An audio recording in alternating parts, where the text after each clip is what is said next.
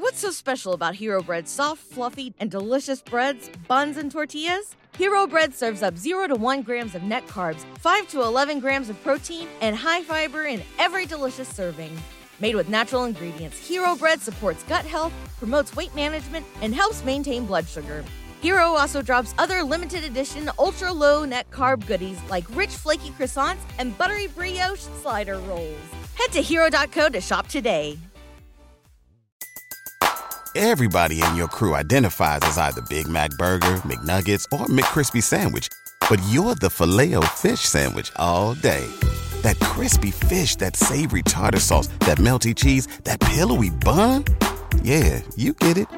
every time. And if you love the filet of fish, right now you can catch two of the classics you love for just $6. Limited time only. Price and participation may vary. Cannot be combined with any other offer. Single item at regular price. Ba da ba ba ba.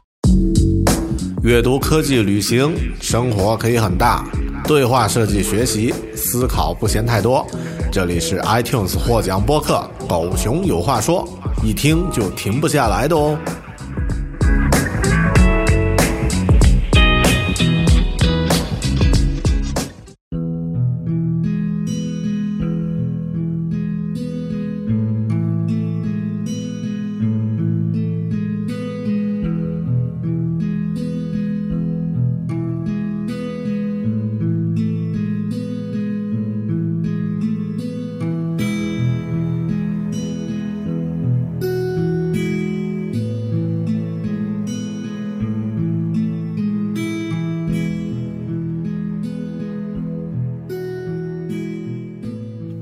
大家好，欢迎收听超有料的独立脱口秀《狗熊有话说》Bell Talk，我是主播大狗熊。作为一个科技内容占比例最少的科技播客啊，大狗熊觉得偶尔还是应该聊一聊和科技有关的东西，不然这个节目的分类都不太好定位了。可能很多朋友和我一样啊，最初对科技的理解呢，不是那些高大上的航天飞机啊、宇宙飞船呀。而是我们生活中可以触摸得到的小东西，比如两千年时的 iPod，两千零七年时的 iPhone，二零一零年时的 iPad。说起 iPod 呢，我在前几年曾经前后用过这个两台 Nano 一代和二代，在那个时候呀，拥有一个 iPod 绝对是 bigger than bigger 啊，比逼格还逼格的表现。那时候呢。呃，MP3 播放器的容量是衡量它的价值的重要标准，而到了现在啊，我平时常听的歌呢，有两千多首，已经按照不同的场景分好了类，却没有一首存在电脑上。互联网理论里面有一个叫做长尾理论呢，在我个人的音乐体验中呢，体现的淋漓尽致。呃，从当年专门把硬盘分个单独的区去下载音乐，到现在呢，把音乐歌单放在网络上，其实也就短短几年时间，但却感觉呢，已经过了很久。在听音乐这个领域啊，大狗熊绝对是个屌丝，但这几年的技术革命呢，就连屌丝也无法忽略和回避。这期节目，大狗熊想和你聊一聊我这几年的音乐聆听故事。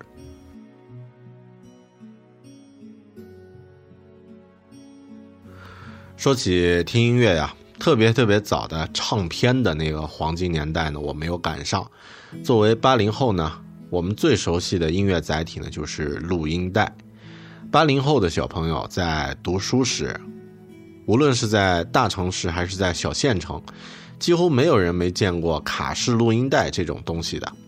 在现在拍的那些回忆青春的电影里面呢，卡式录音带还有随身听呢，都是必不可少的。呃，icon 式的这种道具了，可能是因为当年的物质生活相对不是那么丰富，人和物的情感呢也自然会亲近一些。每个男孩女孩的录音带对他来说呢都是特别的朋友，没有什么音乐或者说没有什么录音带啊是会只听一遍的，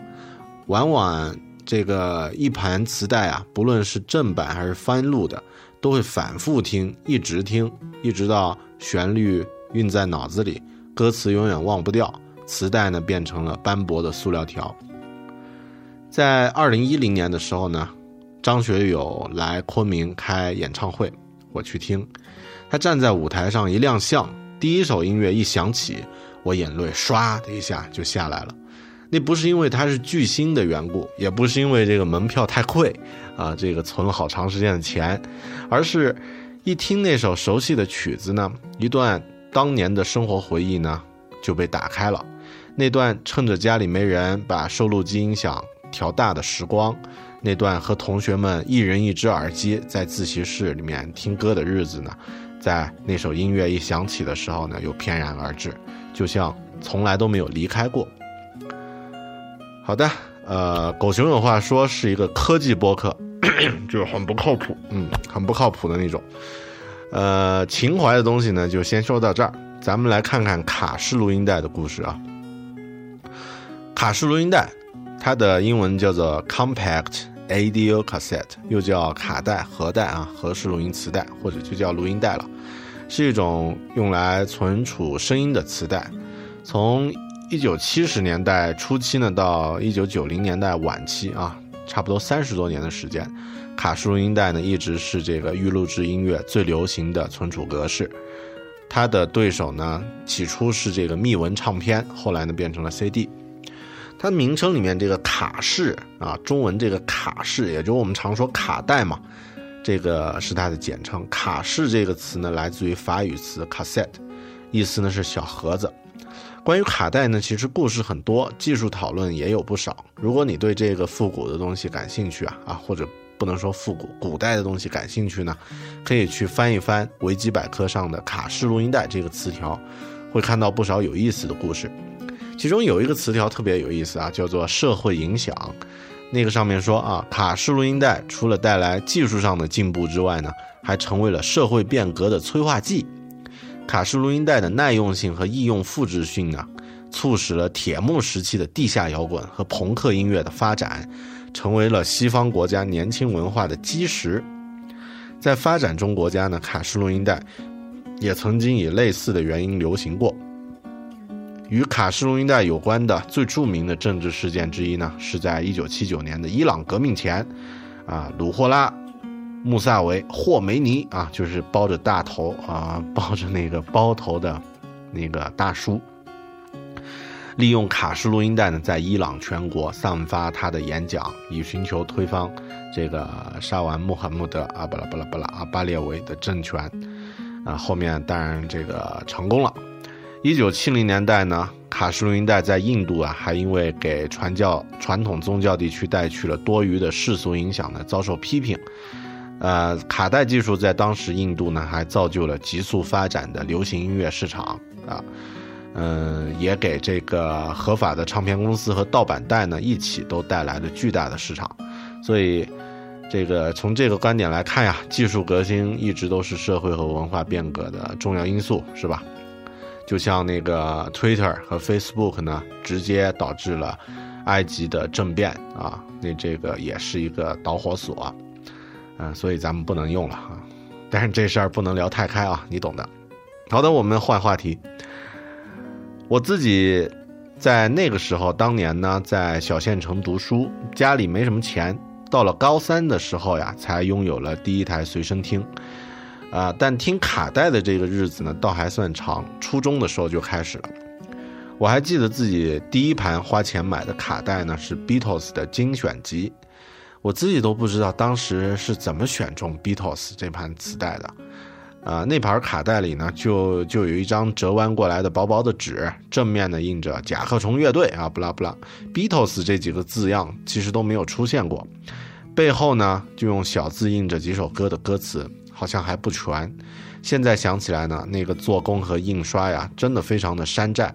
但其实价钱也不便宜，人民币九块八。我存了快一个星期的早餐费呢，才购买下那盘卡带。当当然当时基本上不懂英文啊，我们初中嘛，才开始学李磊和韩美美，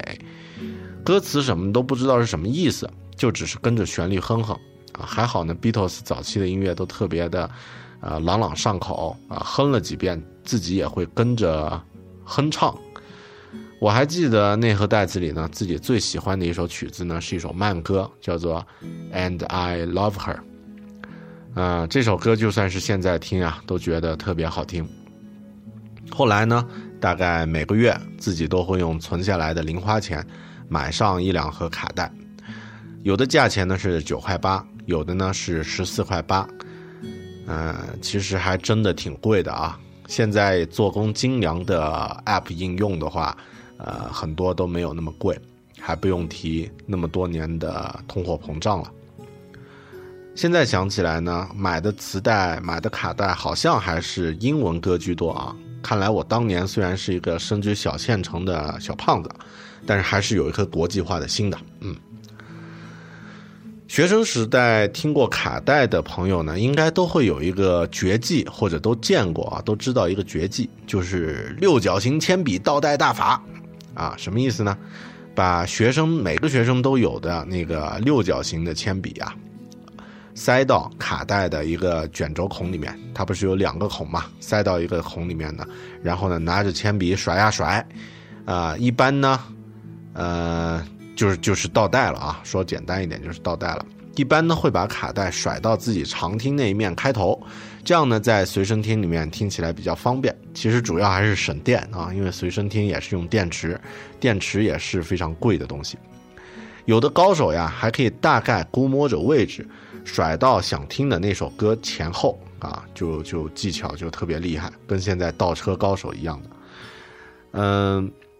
这个技能其实这个用铅笔这个倒带这个技能呢，如果你的卡带不小心这个磁条从这个卡带里面滑出来以后呢，也可以用用它来把那个磁条呢重新收回去。在模拟时代呀，要想听到。自己喜欢的音乐，在收听之前，其实都会有一些仪式。呃，我们经过这种有仪式感的时代啊，当然，我们之前的那个黑胶呢，其实更有仪式感。呃，卡带呢，这种倒带也算是一种仪式。我们经历过那个时代，但其实也不排斥后这个现代的这个。呃，数字化的，呃，充裕的这个充裕经济的这个时代啊，这个这个话题呢，后面再展开再说。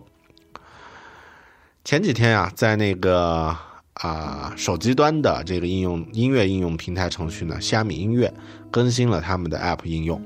呃，最有意思的一个更新系统呢，是在播放音乐时。把你的手机横过来，就是一盘经典的这个卡带啊，TDK DC 六零型的那个卡带的这个界面，而且呢，右上角呀还有一个残缺的口，也就是传说中的打口袋。七零后、八零后看到这个完全没有任何功能的设计呢，一般都会嗨起来。嗯，其实也正是因为虾米音乐这个很有情怀的设计啊，让我又回想起了自己听卡带时的那个快乐的时光。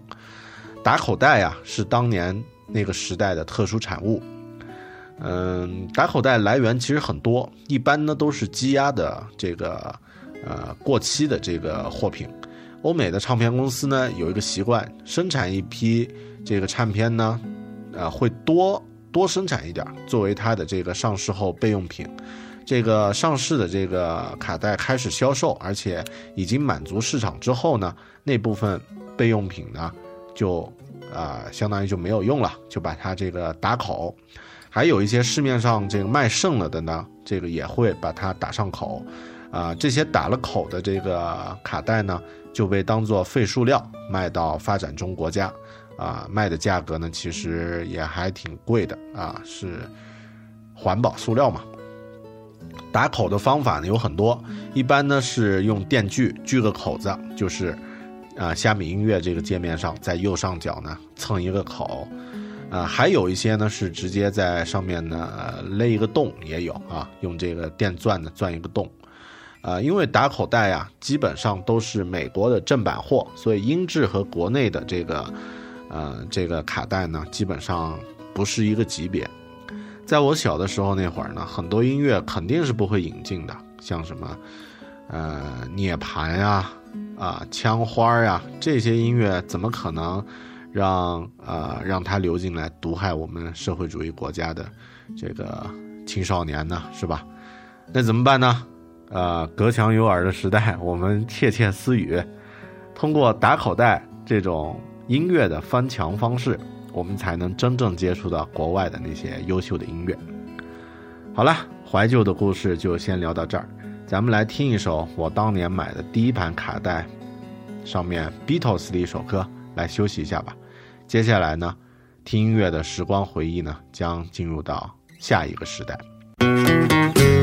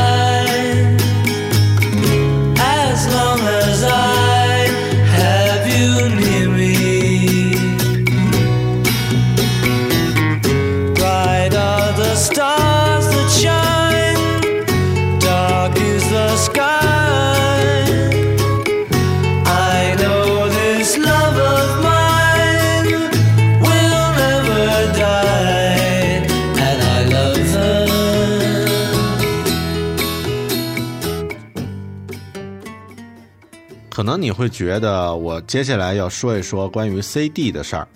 其实呀，CD 对我来说呢，还真的不是特别亲近的一种声音介质。一方面呢，因为自己家里没钱，在大学阶段呢，我也还是在用着已经有点过时的卡带式随身听，并没有更换 CD 的播放设备。另一方面呀，我还是有点觉得 CD 这种介质，既没有传统物件的那种温暖感，又没有现代网络科技时代的方便性。你要说 CD 是无损音质啊，那么电脑端的像 FLAC 格式还有 WAVE 格式就笑了，那才算是真正的无损音质啊。所以对我来说呢，我个人是直接跳过了 CD 时代啊，进入了 MP3 时代，就像云南的苦葱人啊，直接从奴隶社会跳进了共产主义社会啊，中间跨越了封建社会，不拉不拉啊。那个时候，呃，其实那个时候的这个 MP3，它正处于一个版权的打引号的真空状态，可以通过很多渠道，比如说像电驴啊、BT 啊进行下载。其实也挺有意思。那段时间，如果按全球化的视角来看呢，其实正是苹果的 iPod 加上 iTunes 组合，试图去捍卫，呃，试图去撼动音乐工业的这个传统售卖格式的这个时间。然后那个时候呢，借助 Napster 把欧美的音乐工业搞得鬼哭狼嚎的 Sean Park，也找到了一个腼腆的合作伙伴，开始下一轮颠覆世界的动作。那个和他合作的人呢，叫做马克扎克伯格。后来的故事你们知道的啊，不知道的话呢，看一看，啊、大卫芬奇的电影《社交网络》。当然，当时的我呢，还啥都不知道啊，就知道每天哼哧哼哧的从这个电驴上呢，搬 MP3 文件到自己的电脑里存着。我记得当时在 verycd 点 com 国内的一个很著名的电驴网站上呢，好像有一个叫做 MP3 感叹号的一个计划。呃，这个计划是说想借助 BT 这种分布式的资源呢，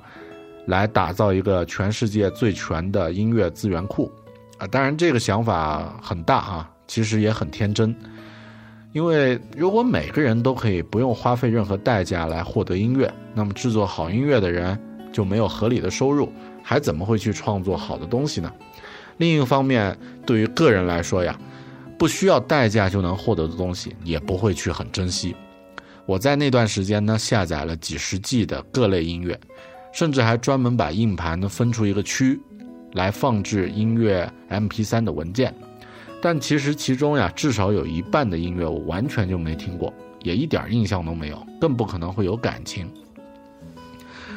当年我在中学时存早餐费买的那些卡带和自己的这个聆听的那种体验呀，是数字时代无法复制的。说到这里，你似乎又听到了一种很熟悉的论断，是吧？就是那种，啊，过去的都是好的、温暖的、有情怀的，现代的都是商业的、冷冰冰的、没有情感的。啊，我们当然也经常听到这种观点啊，什么，呃，那个时代再也回不来了，呃，我们已经被科技绑架了，如何如何，没有情怀啊，啊，其实这些观点经常听得到，但特别奇怪的是呢。真正让发表这种论调的人回到过去，可能一两天他们都撑不住。就像是去农家乐过周末，拍了几张小清新照片的那些姑娘啊，在不得不使用农村的厕所之后呢，一定会哭着喊着要当天回家，绝不在农村过夜一样。为什么大多数，呃，大多数人都是认为过去的东西好，却本能的不愿意真正生活在过去的时代呢？我曾经也是简单粗暴的觉得啊，过去好，现在不好。但后来我想明白了，这是因为我们的身体啊，已经习惯了现代的便利，但我们的头脑呢，还仍然活在过去的思维方式里。那种思维方式呢，是我们熟悉的，所以是安全的、温暖的、亲切的。而不方便、不可靠的那些记忆呢，被我们有意无意的抹去了，就像那个会掉出词条的卡带。或是需要极强仪式感、其实很繁琐的黑胶，这种不方便性已经被我们抹去了。当我们使用它们的时候呢，其实并不是真正追求功能或者便利，或者是技术参数，而是去寻找对过去的一种记忆的缅怀。我会珍视过去，啊，这是我的个人的观点，那是一种情怀，但我一定不会违心的说。呃，过去的东西比现在的物品呢功能更强、更方便，所以呢，我现在会用虾米音乐听歌，欣赏他们设计的数字卡带，而不会真正的再去用卡带这种介质呢去欣赏音乐。我感谢 CD 呀、卡带呀，包括下载的 MP3 给我带来的快乐时光，但我和他们可以现在就说再见，不会舍不得他们离开。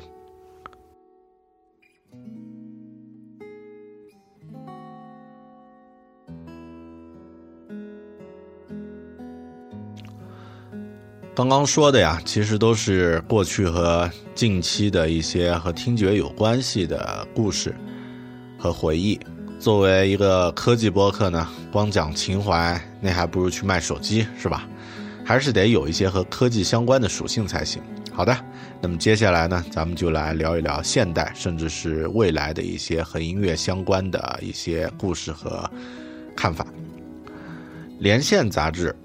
呃，是一本非常有名的这个与互联网相关的这个科技前沿的杂志《Wild》啊，这本杂志很不错，很有名。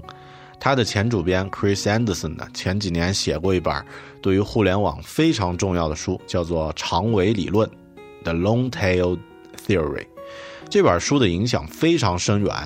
现在亚马逊图书售卖，还有 iTunes 音乐商店的这个商业模型呢，有很大一部分的理论支持啊，是来自于这本书。咱们来简单说一下长尾理论是什么吧。呃，如果将网络时代很多领域的商品做一下排列呢，就会发现，商品的销售呢是呈现出一条沿指数下降的曲线啊，就像是一条长长的尾巴一样。在以往的经济模式下呢，所有人的注意力都是集中在大热门的前端，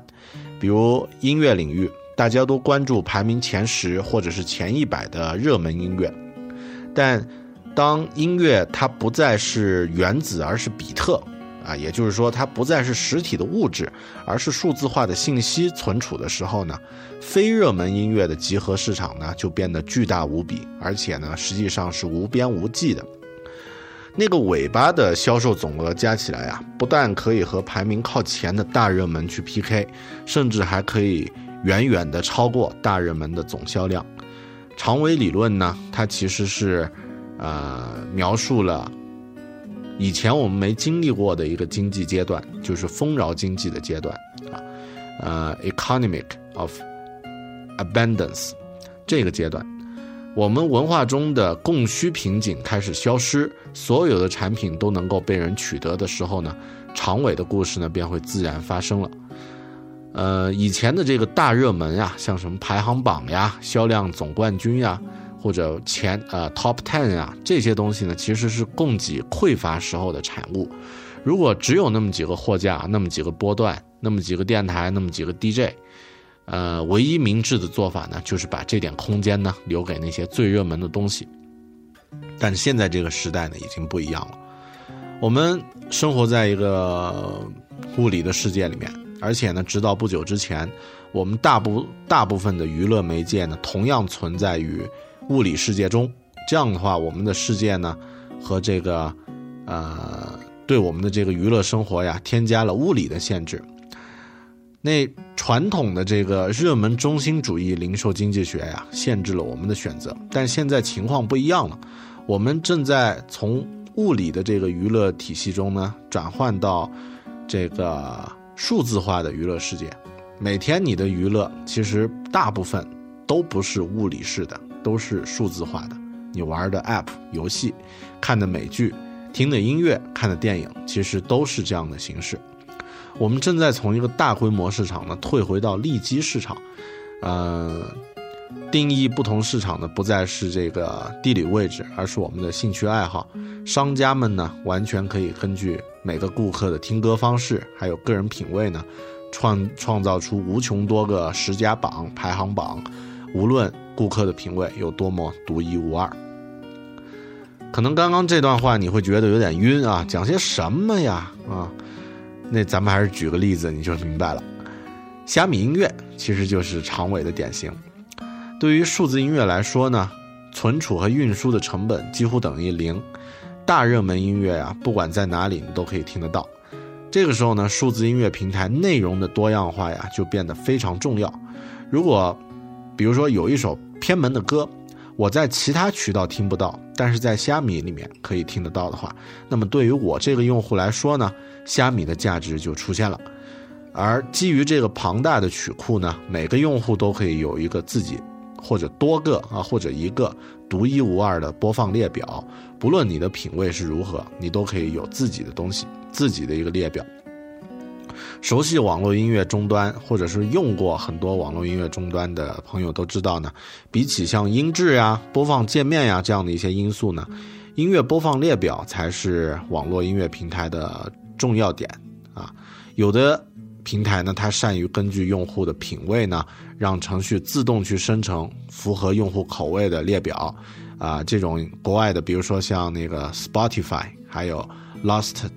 FM 都是这样的，这个靠推荐算法来来这个来取胜。有的平台呢会偏向于半人工或者是用户自己创造列表，或者是半人工推荐的方式啊，比如像虾米音乐就是一样这样的例子。但最终呢，当用户在这个平台上建立了几个已经有几百首歌的列表之后呢，用户的粘性呀也就自然而然就形成了。对于我来说呢，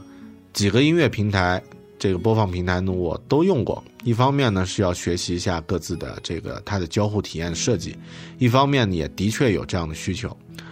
而现在其实所有的音乐平台呢，都已经没有了需要把文件先下载到本地再去播放这样的用户操作的要求了，甚至他们都不建议用户这样去操作。所有的音乐呢都存储在云端，用户需要的呢只是一个自己独一无二的播放列表而已。其实这也是现代还有近未来很多行业都在追求的一种趋势，就是去强调用户的使用权，而不是所有权。我很多时候呢，也在和潜意识里面还停留在那个匮乏经济状态下，喜欢拥有物品，甚至是存储收藏大量虚拟数字产品的自己呢去作战。呃，也正是因为过去那个时代成长起来的经历呢，才会有这个囤积物资的习惯。啊，就像是我那个下载了几十 G 音乐的老硬盘一样，但其实真正对我有价值的呢，应该是对那些音乐的聆听体验，或者是那个音乐的播放列表，而不是那些音乐本身。这正是处在这个丰饶经济的初始阶段啊，我们每个人需要去慢慢适应的一种思维模式的转换。在这样一个时代本身正在交换的时代呢，我们有必要逼着自己。活在未来。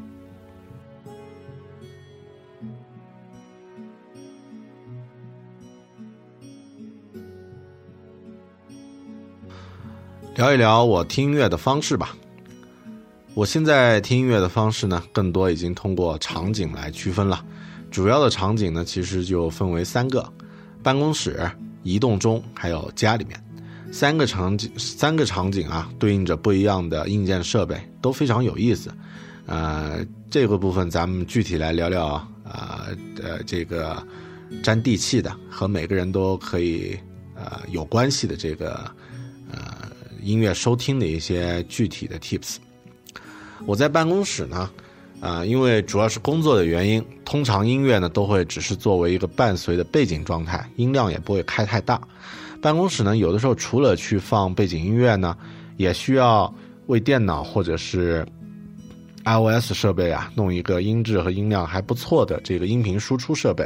开会什么的放个视频啊，这些应用啊场景都还是会有的。所以呢，我在办公室里面呢，呃，有一个这个 BOSS 的这个小音箱 SoundLink Mini 这样的一个小音箱，呃，这款音箱呢，呃，可以通过蓝牙的方式与 iOS 设备或者是我的电脑呢无线连接，音质音量都挺好的。有的时候我们放音乐，呃的这个空余时间呢，也会用它放视频啊，这个声音都完全没有问题。另外呢，我外出办公的时候呢，呃，或者是做呃做呃做一些这个外出的活动的时候呢，也会带着它去啊。那这个现场呢，总比这个电脑的这个呃扬声器呢要好太多了。呃，因为它是和你的这个 iOS 设备或者是电脑蓝牙连接，所以你在 iOS 设备上放的所有声音都会从这个音箱里面传出来。嗯，但有的时候呀，这个功能略有一些麻烦，特别比如说你在听着音乐，呃，然后同时你用手机连到这个呃 SoundLink Mini 这个音箱上放着音乐，但偶尔你要和别人讲讲这个。呃，聊聊微信啊，或者是打个电话呢，这个音乐就会一段一段被切掉啊，那种很不爽的感觉。但是这个感觉呢，瑕不掩瑜啊，那本身这个音箱还是挺不错的。在移动，也就是当我在外出的时候呢，我通常就比较简单了，就用苹果自带的那个耳机，呃，AirPod 来听点儿听点儿音乐，听点儿这个播客了。运动的时候呢。偶尔也会用那个蓝牙的骨传导耳机啊，AfterShock 那个，呃，那个耳机呢，来来听点音乐啊，这样一般会，因为它不是直接塞到耳朵里啊，是放在听小骨上，所以相对会比较安全一点。大部分的情况呢，我还是用比较普通的这个线控耳机来听音乐和听播客。呃，在家里。这我第三个场景呢，重要场景啊，是在家里。在家里，我是一个完全放松的状态，所以我家里的音乐设备呢，虽然是室内用，但和办公室的这个 SoundLink 不不太一样。我在家里用的呢，是一套这个美国的 Sonos 的这个音响组合，啊，它有一只大音箱 Player 五，有两只小音箱 Player 一，再加上一个无线的连接桥 Bridge，这三呃这几个东西组成。Sonos 这套设备真的属于那种啊，让科技让生活变得更优雅、更精致的一个设计产品。它的音箱呢，所有这些音箱除了一根简单的电源线，无需再连接任何其他的线材。音箱之间呢，它是通过这个 WiFi 啊和这个桥设备呢进行连接，然后呢，这个桥设备呢再和家里的 WiFi 路由器连接。呃，你只需要在这个手机终端或者是 App 啊，或者是这个电脑终端呢，下载一个专用的 App，啊，然后把自己的这个常用的音乐平台呢账户绑定一下，比如说像 QQ 音乐啊、虾米音乐啊这些绑定一下呢，或者其他的啊，就可以自动播放你在这些平台里面创建好的音乐播放列表了。当然，你也可以在这个 Sonos 的 App 里面呢去搜索其他的啊音乐的曲子呢去收听。也可以在 Sonos 这个软件里面呢创建独立的这个专门的音乐列表。因为音箱和音箱之间都是无线连接，所以呢，你可以把不同的音箱放在不同的房间。我自己现在就是把那个大音箱啊，Player 五放在客厅，把两只小音箱 Player 一呢分别放在书房和卧室，三只音箱分别放在三个房间，可以分别同时播放不同的音乐啊。呃，比如说你的书房放摇滚，你的客厅放钢钢琴曲，你的卧室呢又放这个，呃，放相声，好好怪异啊。呃，然后把音量调大，你就会有那种去参加某个多个舞台那种大音乐节的感觉了。呃，另外它的专用的那个管理程序里面呢，还有睡眠定时器和闹钟。呃，反正我现在每天早上呀，被这种高保真音响播放的闹钟叫醒，感觉还真的比那个被塑料的屌丝小闹钟叫醒心情要好那么一点点。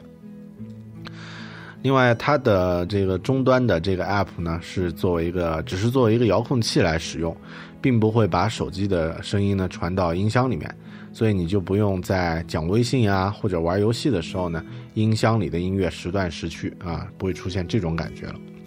所以这三种这个呃这个播放的场景呢，呃，移动的时候，办公室还有家里面的，其实我最喜欢的还是像 Sonos 这样的解决方案。呃，因为它这种方案呢，其实都是一种强调使用，而不是强调囤积的这个状态。你的电脑里面、手机里面可以一首歌都不用存，但是你却在每一个房间里面呢，都可以享受优质的音乐啊。这个万花丛中过，片叶不沾身，这才是真正的互联网时代的音乐体验吧。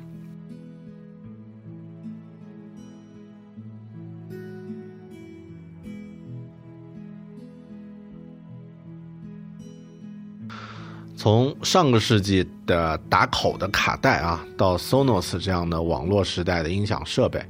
音乐的传播介质呢，也经过了从原子到比特的这个转换。但收听的终端呢，依然还是做工精致的音箱，还有我们的耳朵。这可能也可以用一句话来形容：与时俱进，但不忘初心。当我的那个 Sonos 音箱播放起我第一盘卡带里最喜欢的歌 Beatles 的《And I Love Her》，那个时候呢，我也忽然为自己生在这样的一个充满无限可能性的时代呢，很开心。就像正在听这期节目的你，可能也和我一样，没有经历过黑胶唱片的黄金时代，或者你也没有经历过卡带的黄金时代，但我们都在经历着最棒的音乐已经可以无限获取的这个。这个时代，已经可以在云端去收听自己喜爱音乐的这个时代。这个时代之后呢，应该会是一个更有意思的未来。我很期待这个未来的到来。OK，感谢你收听这一期《狗熊有话说》Bell Talk。如果你对这期节目有任何的观点，表示赞同或是不赞同，都欢迎你通过各种渠道和我联系和讨论。可以通过我的微信“狗熊有话说”这个公众账号呢和我联系，也可以通过新浪微博，呃，i 大狗熊找到我，或者是登录“狗熊有话说”的官方网站，三 w 点 bell talking b e a r t a l k i n g 点 com 来和我联系。OK，咱们今天呢就聊到这里，咱们下期再见，拜拜。